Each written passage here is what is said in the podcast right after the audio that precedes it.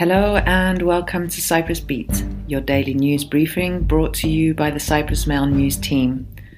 I'm Melissa Heckers with the latest news from the island. As the world economy recovers from the pandemic, growing demand combined with pressure on energy resources ahead of a heavy winter are creating a perfect storm for prices, particularly energy, an EU official said yesterday.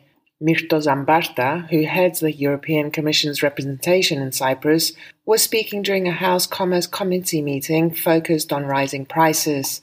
MPs participating called on the government to take action to contain spiralling costs for energy, raw materials and basic goods, which they said posed a threat to households, businesses and specific sectors of the economy. Proposals from different political parties included fair pricing for energy, a reduction on VAT on electricity, support for vulnerable groups, measures to contain rising costs in construction, and price ceilings on basic goods.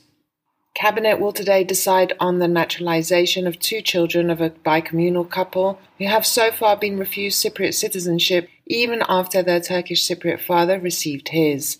The Interior Ministry is expected to submit a specific proposal to grant citizenship to the two children, Interior Minister Nikos Nouris has said. Nouris said he believed the issue could be resolved. The two children, aged 12 and 9, have no ID cards, which has prevented them from leaving the country, benefiting from YESI and other issues. The problem stems from the fact that their paternal grandfather is from Turkey and entered the country illegally, although the law allows the cabinet to make exceptions. Promoting cycling aims to improve the traffic problem, Transport Minister Yannis Karousos said on Tuesday, as he announced applications for the government's bike subsidy scheme, which can be submitted as of Monday.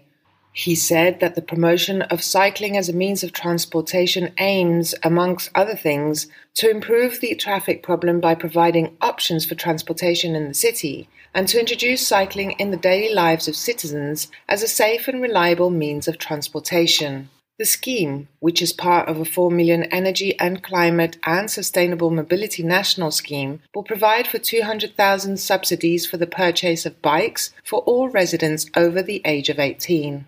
Measures have been taken to decongest the Makarios Hospital's neonatal intensive care unit that has seen many hospitalizations since the beginning of the month, State Health Services Organization OQIPI said yesterday.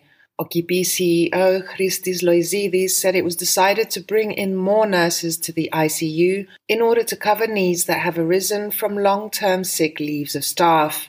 He said that the medical, nursing and administrative staff of the hospital is making a huge effort to provide quality care for newborns.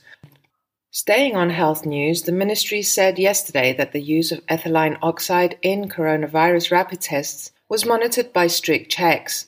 The ministry added it was ready to investigate whether any laws were broken after a private lab test showed that a swab contained a permissible trace level of the toxic substance on multiple occasions. The ministry said the lab in question was not accredited to carry out tests on medical equipment, only on food items.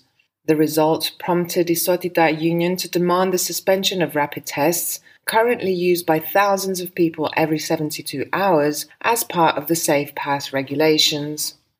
Pope Francis will visit Cyprus from December 2 to December 4, a Vatican source said on Tuesday.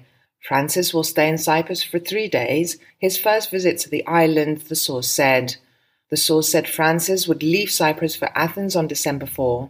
The next day, he makes a day trip to the Greek island of Lesbos, where in 2016 he visited the Moria camp and returned to Rome with a dozen Syrian refugees. Moria camp was destroyed by fire last year and replaced with another camp called Mavrovouni.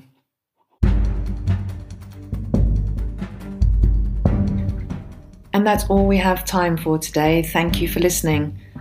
Cyprus Beat will return tomorrow, and as always, for more information, news and analysis, visit cyprus-mail.com.